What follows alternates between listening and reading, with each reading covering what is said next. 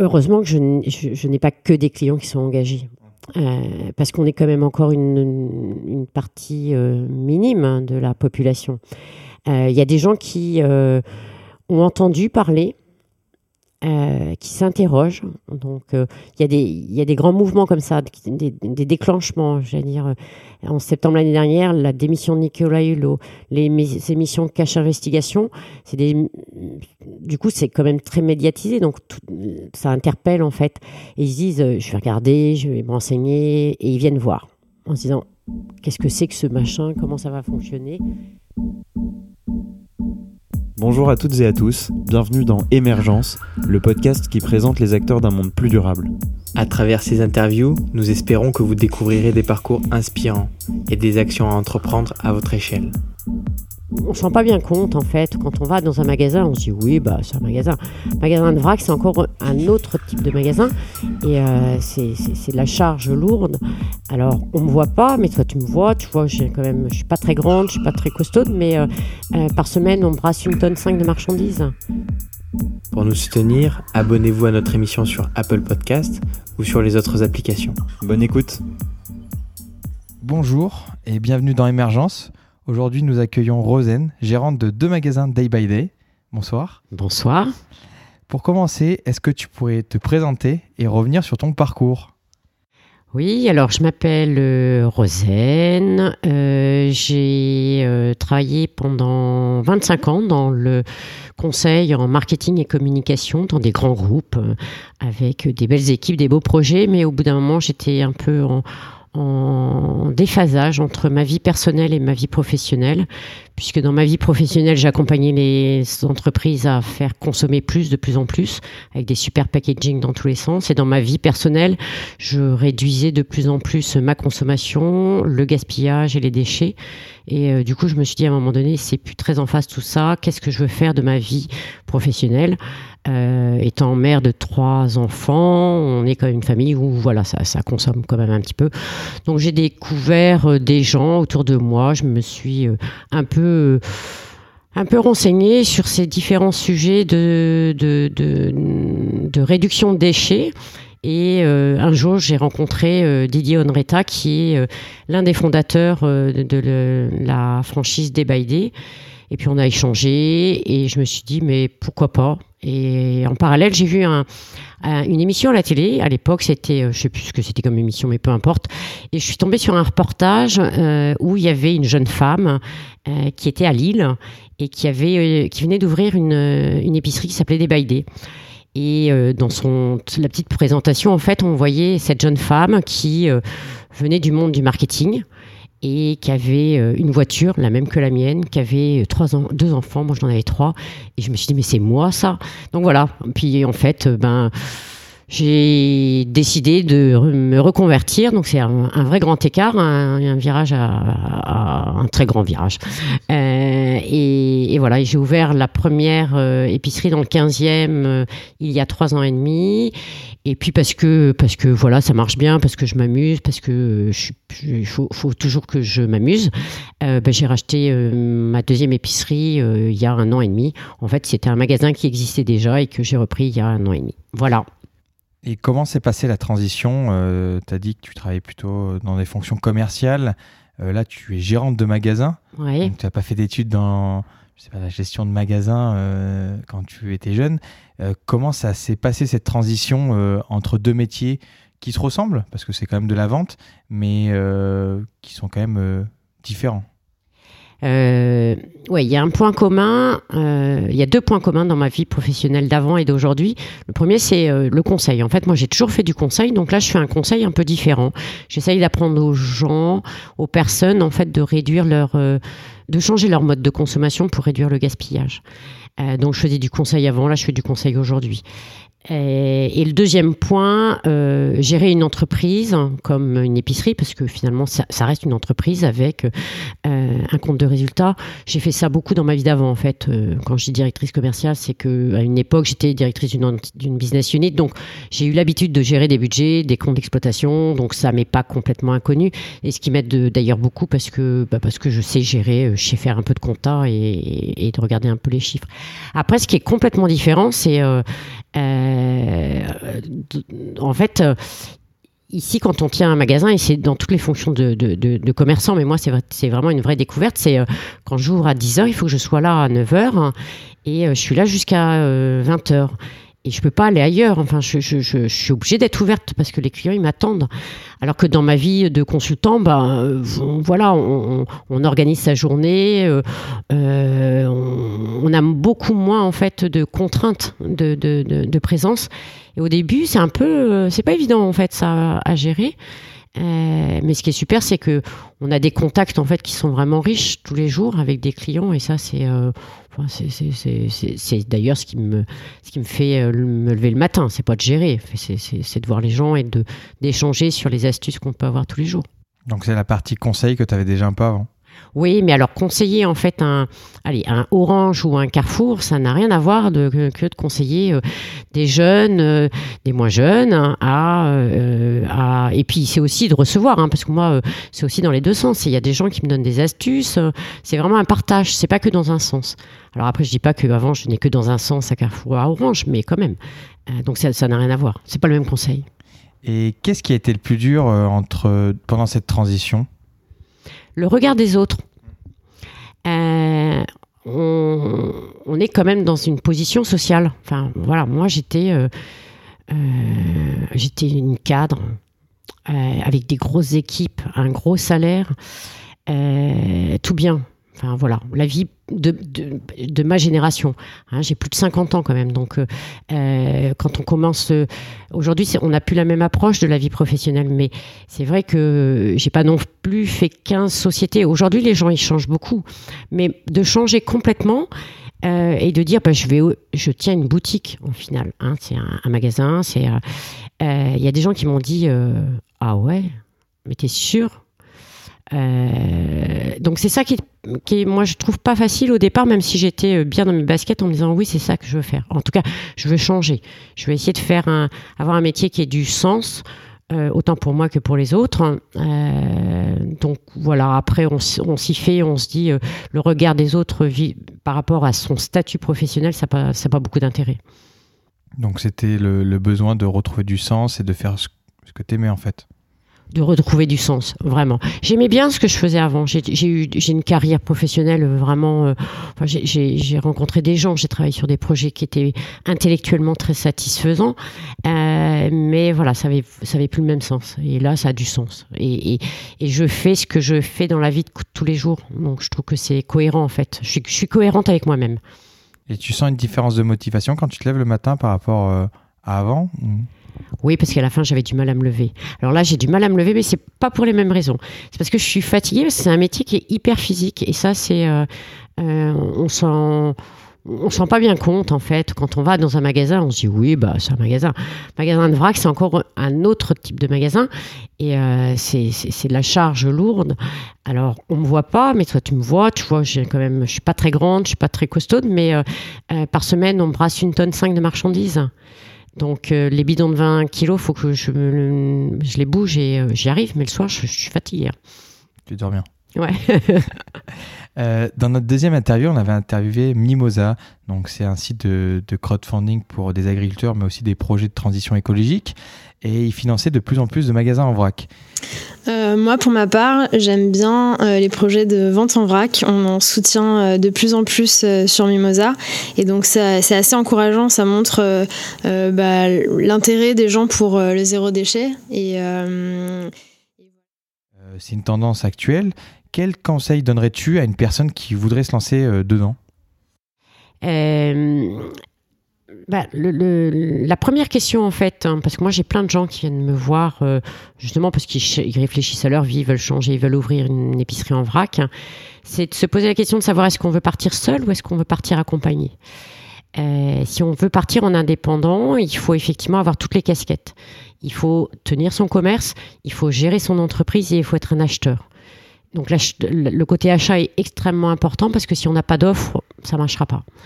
Euh, donc, c'est vraiment de se poser cette question-là. Ou alors, est-ce qu'on veut partir avec un réseau de franchise ou un, un, un, regroupement, parce que c'est vraiment ce qui va faire que derrière, ça va être entre guillemets un succès ou pas.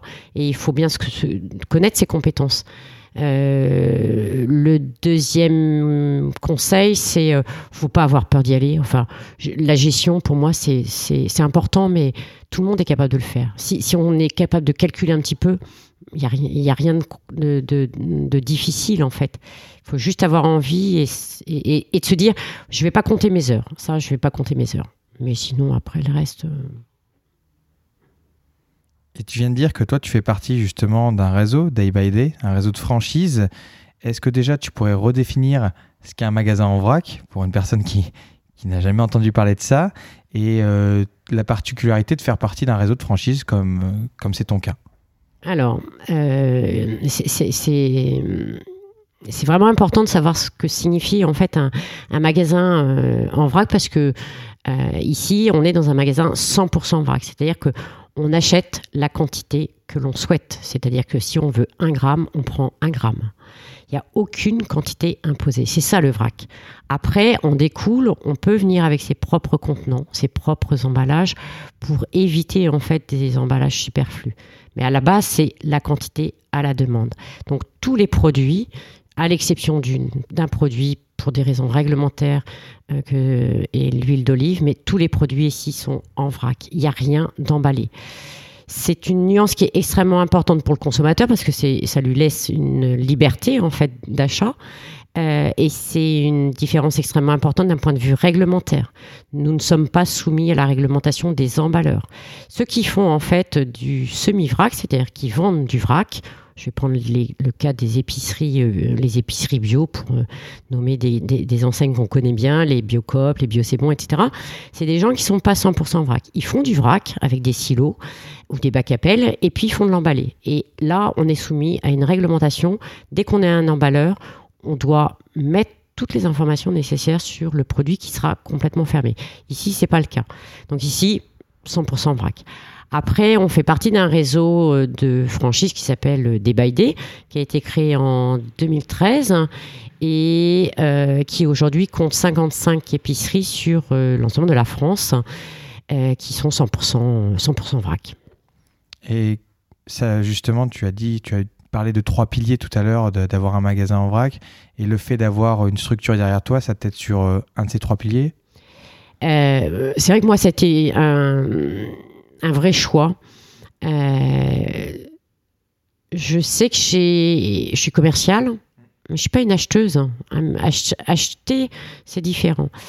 Euh, je me suis dit, j'aurais pas forcément toutes les compétences, j'aurais pas le temps. Euh, donc je vais et, puis j'avais aussi envie de travailler avec des gens. J'ai toujours travaillé en équipe et me retrouver dans un magasin tout seul, je me suis dit ça va me peser un peu quand même. Euh, donc l'intérêt de faire partie d'un réseau de franchise par exemple notamment, euh, moi ça m'apporte une offre euh, et une largeur de, de, l'offre qui est extrêmement importante. Aujourd'hui, on compte 750 références en vrac, ce qui est vraiment important. Si j'étais tout seul, je pense que je n'aurais jamais autant de, autant de produits. et puis après, il y a tout, tout ce qui facilite, parce qu'aujourd'hui, c'est la notoriété, c'est l'accompagnement en termes de communication, ce qui fait aussi la réussite d'un magasin, c'est sa notoriété et, la manière de communiquer. Donc c'est en tout cas c'est l'offre qui était le, moteur important pour moi. C'était pas trop dur quand tu as lancé ton premier magasin et d'avoir ses premiers clients. Euh, bon, tu avais lancé une day by day, mais euh, comment ça s'est passé? Euh, alors le premier jour, non, c'était pas trop dur parce que j'étais accompagnée en fait avec une personne de Day Day qui a passé la journée avec moi, donc je me sentais pas tout à fait trop seule. Mais elle m'a dit, tu sais, quand on a fermé le magasin, première journée, on a fait le bilan, c'était super, très contente. Il y avait plein de monde, il pleuvait, c'était affreux, mais c'était sympa. Et, euh, on, a, on a fermé la porte et elle m'a dit Bon, demain matin, tu sais que Rosen, tu démarres toute seule comme une grande. Et là, je me suis, j'ai eu un petit moment de panique en me disant, oh, mais je vais être toute seule dans mon magasin, mais comment je vais faire? Je vais pas y arriver, je vais pas savoir faire la caisse, je vais pas savoir reconnaître tous les produits. Enfin, voilà. Bon, au final, euh, les clients, ils sont super gentils en fait. Voilà. Je crois que c'est ce qui fait que on est bien dans ce magasin, c'est que les clients sont gentils, sont, sont au-delà d'être gentils, sont ils sont attentifs, ils sont bienveillants à, mon égard. Et quand de temps en temps, je dois avoir l'air un peu fatigué, ils me disent Rosanne, il faut, faut, prendre des vacances. Hein, là, ça, ça. Donc voilà, c'est une relation très, très agréable. Et du coup, ça s'est bien passé en fait. Parce que la majorité de tes clients, ils sont dans cette démarche-là ou il y en a qui viennent un peu euh, voir ce qui se passe euh, et justement, c'est là que tu les conseilles et que tu les accompagnes? Heureusement que je, n'ai pas que des clients qui sont engagés. Euh, parce qu'on est quand même encore une, partie minime hein, de la population. Il y a des gens qui ont entendu parler euh, qui s'interrogent. Donc, euh, il y, a des grands mouvements comme ça, des, déclenchements. J'allais dire, euh, en septembre l'année dernière, la démission de Nicolas Hulot, les émissions de cache investigation, du coup, c'est quand même très médiatisé. Donc, ça interpelle en fait. Et ils disent, je vais regarder, je vais me renseigner, et ils viennent voir en se disant, qu'est-ce que c'est que ce machin, comment ça va fonctionner? donc, c'est des gens qui sont déjà pas engagés, mais en tout cas qui ont un déclic dans leur conscience. Après, de, là à passer à l'acte, c'est encore autre chose. Et puis, il y a plein de gens euh, qui passent dans le magasin qui disent Oh, c'est joli ça. Puis ils rentrent. Et il y a une autre partie de la clientèle, c'est les gens qui habitent vraiment à proximité. Je suis une épicerie de quartier en fait. J'ai oublié qu'il me manquait euh, un petit truc pour ma recette de ce soir. Je descends, j'achète. Euh, et, et, c'est bien. Et c'est aussi comme, ça doit être ça aussi. Hein. C'est le jour où on aura plein d'épiceries comme ça, on ne sera plus que ça, des épiceries de quartier qui fonctionneront euh, comme ça. Mais j'ai plein de curieux, ouais, j'ai plein de curieux. Et c'est drôle. Qu'est-ce qui est drôle? Non, mais c'est de voir les gens, en fait, euh, on voit bien les gens qui ont pas du tout l'habitude, qui rentrent dans le magasin, qui disent putain, comment je vais faire, comment ça fonctionne, et quand on leur explique, ils disent bah, c'est simple. Euh, et puis ce qui est, ce qui est bien, c'est que c'est des gens qui sont de tout âge, en fait. C'est pas réservé euh, aux jeunes, aux moins jeunes. Je trouve qu'on a toute la, la, la, population pour des motivations différentes. Hein. Je vais prendre les deux extrémités, les jeunes qui rentrent dans la vie active, les personnes âgées qui sont peut-être seules ou en tout cas peut-être avec des ressources moins importantes. Donc ces personnes-là peuvent venir pour des raisons financières en disant bah, si j'achète ce dont j'ai besoin, bah, je dépenserai moins. Euh, et puis il y a euh, les, engagés, où là on les retrouve quand même plus chez les jeunes et les moins jeunes, enfin chez les jeunes et les, on va dire entre 20, 20 et, 60 ans. Euh, et, et, puis après, ouais, c'est des gens qui viennent comme ça. Et quand ils viennent dans ton magasin, qu'est-ce qu'ils vont trouver? Ils vont trouver tous les produits du, du quotidien. donc tout ce qu'on trouve dans un placard de cuisine. Euh, donc, euh, quand je dis placard de cuisine, c'est volontaire. Hein. c'est euh, dans, le, dans, le, monde du jargon de la grande conso, on parle bien du placard et non du frigidaire. Donc là, on est vraiment dans le placard. On va trouver les produits de l'épicerie salée, l'épicerie sucrée. En passant par les grands classiques que sont les pâtes, riz, les légumineuses, mais aussi, bah, bon, on va se faire plaisir, les gâteaux d'apéro, les olives. je regarde en même temps le magasin pour, au cas où j'ai oublié, parce que quand même j'y suis tous les jours on a le vinaigre, les huiles, et puis on a également toute la partie épicerie sucrée. Et on a également, au-delà du placard, tout ce qu'on va trouver dans une salle de bain et dans euh, autour des produits d'entretien. Donc des produits d'entretien en vrac et des produits d'hygiène en vrac.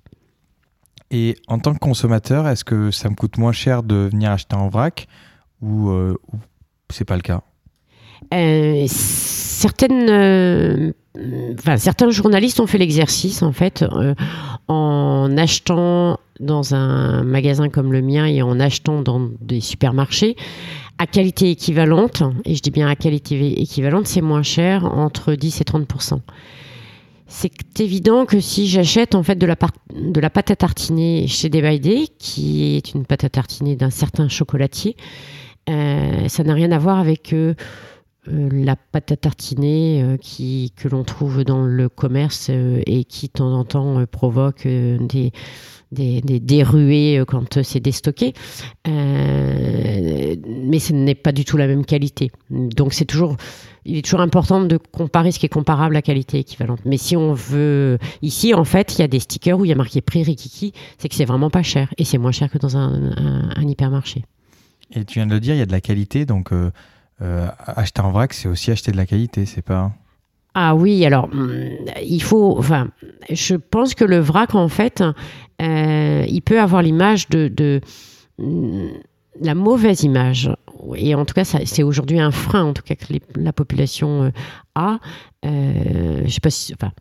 Dans les hypermarchés à une époque, il y avait euh, certains grands hyper qui ont essayé de tester le vrac avec euh, un petit bout de rayon où c'était dégueulasse. C'était du hard discount. Et c'était du hard discount. Euh, ils ont arrêté parce que ça n'a pas marché. et là, ils sont en train de réfléchir. Ici, en fait, on a des produits d'entrée de gamme et des produits de très haut de, enfin, haut de gamme. Donc, on a vraiment une variété qui va permettre à chacun de trouver ce qu'il recherche avec effectivement un engagement le plus possible français euh, et le plus possible bio, mais en tout cas français. Ça, c'est, euh, on va privilégier le quinoa du Berry plus qu'un quinoa qui vient de très très loin, parce que ça a plus de sens en fait en termes d'impact écologique. Donc c'est aussi dans cet esprit-là qu'on va chercher la, qualité des fournisseurs. Parce que dans le sourcing des produits de la part de Day by Day, ouais, il y a aussi cette réflexion d'acheter plutôt local, français, avec un impact euh, carbone plus faible Dans la mesure du possible, oui, parce que le premier critère, c'est vrac. Donc il faut qu'on trouve. En fait, on fait du vrai vrac et pas du faux vrac, parce que le faux vrac, c'est facile. Hein. Tu prends des petits sacs de 250 grammes, puis tu remplis des silos.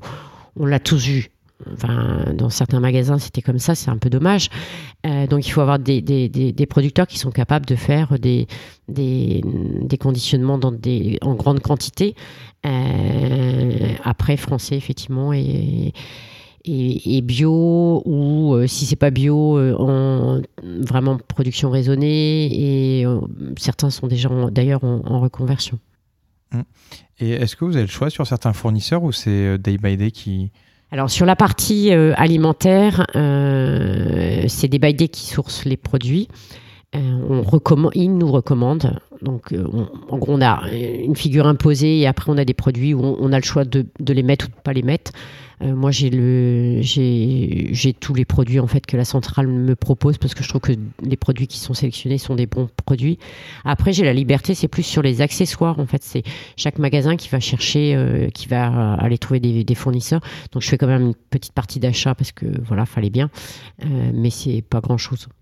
Est-ce que justement tu as apprécié ce travail de sourcing? Tu dis que voilà, tu, tu personnalises un petit peu ton magasin, tu as appris euh, par toi-même et avec les gens que tu as rencontrés? Est-ce que c'est un métier que maintenant que tu apprécies vu que de base tu faisais pas de l'achat?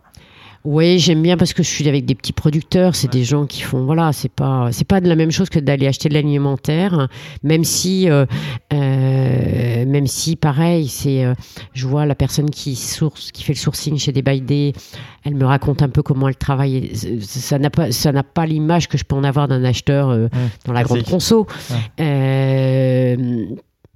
Mais bon, c'est bien que ce soit un petit peu et pas tout le temps de, faire, euh, parce que ça prend beaucoup de temps d'aller, euh, parce que de temps en temps, ça me demande aussi d'aller dans les salons, d'aller euh, essayer de sur Internet. Donc je peux, je peux passer trop de temps et, j'en ai pas assez. Donc faut, faut pas que je m'éparpille non plus.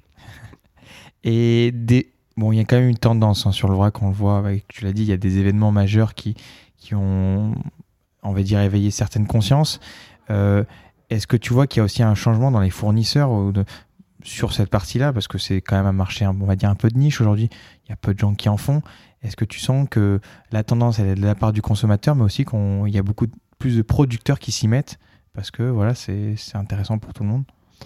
Euh, oui, il y a des grandes marques en fait qui s'y mettent.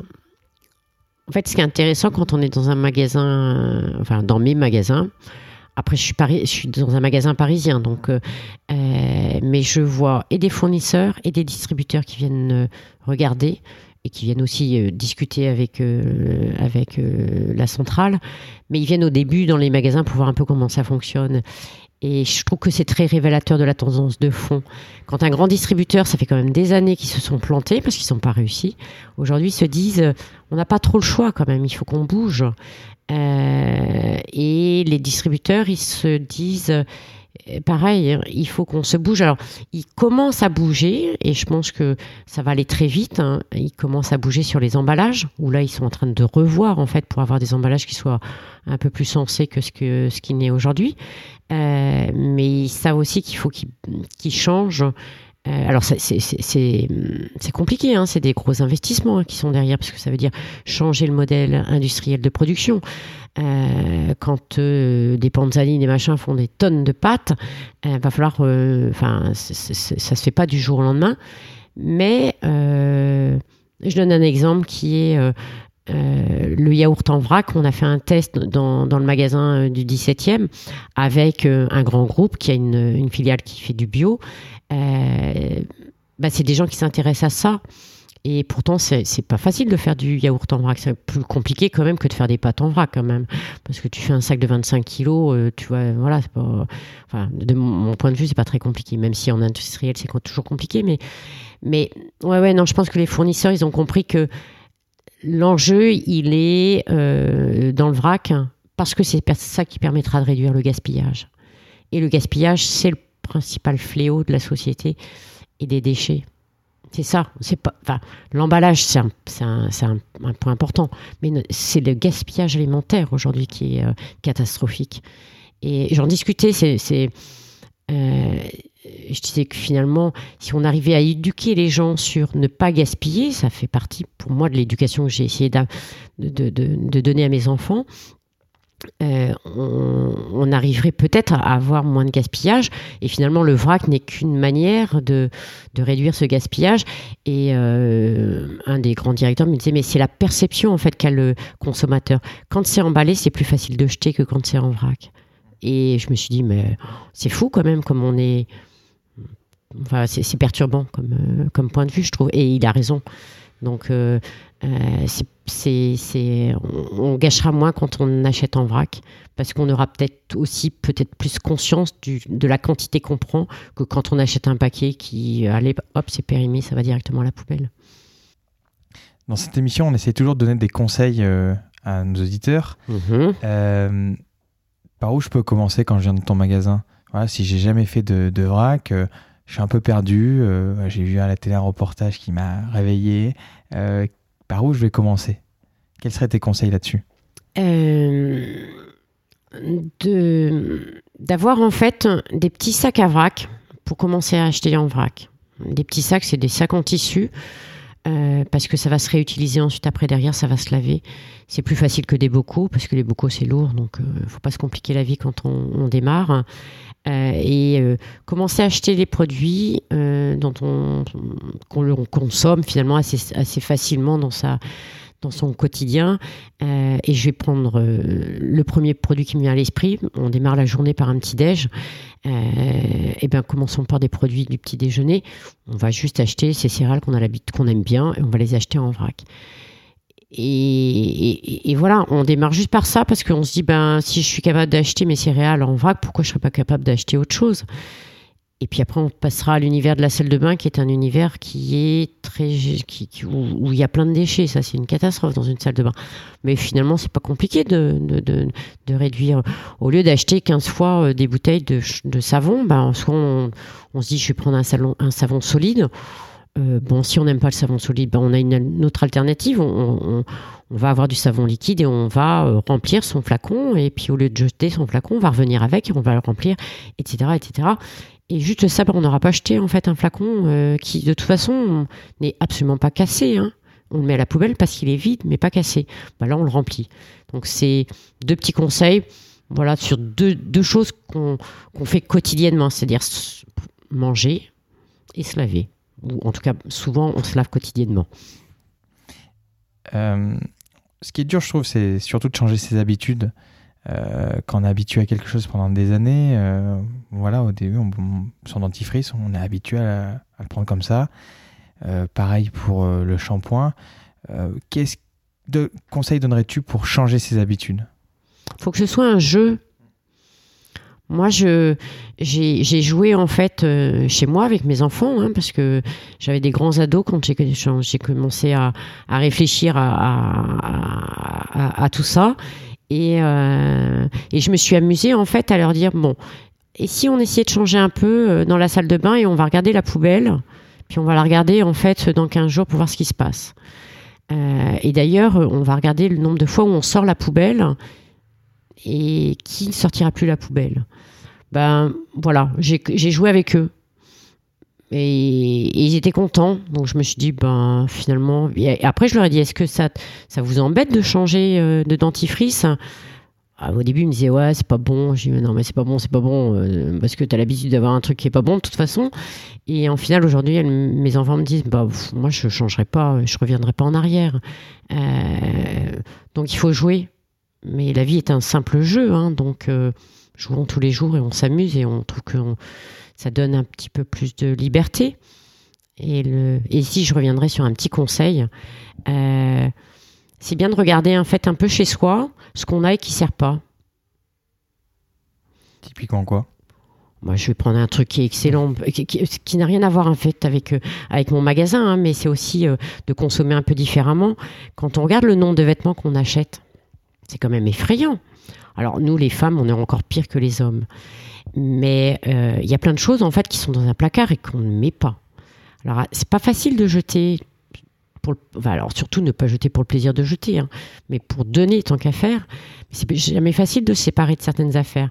Mais on les regarde, et puis on se dit, allez, dans six mois, je reviens et je regarde. Je les ai mises une fois? Non. En six mois, je les ai jamais mises? C'est qu'elles ne me servent pas. Donc, ça permet d'avoir conscience de la consommation qu'on a et donc de l'empreinte qu'on peut avoir. Si je j'achète pour ne pas utiliser, à quoi ça sert? Donc, je me pose toujours la question est-ce que j'ai réellement besoin de telle ou telle chose? Donc, commencer par son placard, Ouais, acheter du shampoing solide et acheter ses céréales dans des sacs en vrac. voilà. C'est un bon résumé. C'est déjà un bon, un bon départ. Ouais, exactement. On, arrive dans les dernières questions. Euh, quel livre aimerais-tu partager? Euh, j'ai deux livres en fait. Hein. J'en ai Ça, pas faut. un, mais non, c'est juste parce que c'est deux styles différents et je trouve que ça peut être euh, intéressant euh, en fonction de la personnalité des gens. Quand moi j'ai démarré, il y en avait qu'un. C'était le livre de Bea Johnson. Bea Johnson est la personne qui a euh, l'une des personnes, parce qu'elles sont deux en fait, a démarré. Donc c'est un livre en fait, c'est vraiment, il n'y a pas d'image, c'est que du texte et ça l'avantage, c'est on prend pièce par pièce sa maison et on avance.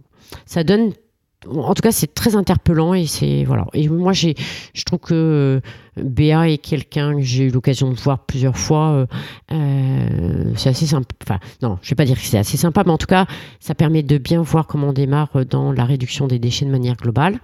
Euh, et l'autre, parce que c'est un personnage qui est très différent, c'est euh, la famille presque zéro déchet. Et la famille presque, le presque est extrêmement important. Et euh, c'est ludique parce qu'il y a plein de, c'est sous forme de BD, il y a plein de conseils, il y a plein d'astuces, il y a plein de recettes. Et c'est plus global parce que Jérémy est un, un vrai euh, écolo au sens global du terme, au sens noble du terme, hein, pas euh, écolo écolo.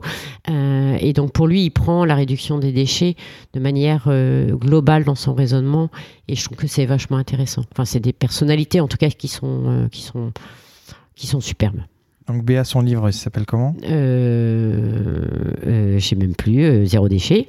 D'accord, bon, je trouverai sur Internet, je me débrouillerai. Béa. Et le deuxième, c'est une famille presque euh, La famille presque zéro déchet. de Jérémy. Jérémy Pichon, Ok. illustré par Bénédicte, sa femme.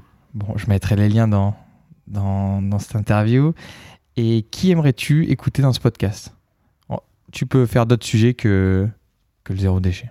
Écoutez, de, de, de quoi Inter- ici, dans ce, ce podcast, euh, qui aimerais-tu euh, que j'invite euh, à écouter avec un parcours intéressant sur un, un sujet que, que tu apprécies ben, je, je resterai parce que je vais, je vais être cohérente, même si après il y a plein d'autres sujets qui m'intéressent, mais dans l'univers en fait euh, écologique, euh, Nicolas Hulot est quelqu'un qui m'interpelle beaucoup. En tout cas, voilà. Ah, tu mets la barotte Ah bah ouais, qu'est-ce que tu veux, mais moi c'est comme ça. J'aime bien. euh, Bon, là, un peu de travail. Et où c'est qu'on peut te retrouver? Ton- tes, magasins, tes réseaux sociaux Alors, euh, bah, dans mes deux magasins, je ne suis pas simultanément, mais j'y suis quand même souvent dans le 15e, un rue du Général Beurré dans le 17e, 46 rue des Moines. Ensuite, j'ai des pages Facebook sur euh, les deux magasins, Rosane de Débail des Cambronnes, Rosane de Débail des Batignolles. Euh, j'ai un compte Insta et puis euh, parce que je suis euh, aussi professionnelle avant et, et aujourd'hui encore hein, sur LinkedIn. Voilà, Ok, à peu mais près classiquement. je mettrai tous les liens. Et je te remercie, Rosen. Bah, merci à toi. Et je te souhaite une excellente soirée. Merci toi aussi. Au revoir. Si vous avez apprécié cette interview, faites-le savoir à notre invité sur les réseaux sociaux. Vous trouverez les liens sur notre site internet émergence.co, ainsi que toutes les ressources pour approfondir le sujet. Et si vous voulez nous donner un petit coup de pouce, rien de plus simple, vous pouvez mettre un 5 étoiles sur Apple Podcast, vous abonner à l'émission sur les plateformes d'écoute ou partager l'épisode dans votre entourage. Et pour ne manquer vraiment aucune actualité, vous pouvez nous suivre sur notre newsletter, Instagram ou notre compte Facebook. Nous tenons également à remercier Bertrand Jacquet pour la création de la musique du générique. À dans deux semaines pour le prochain épisode. Bye bye.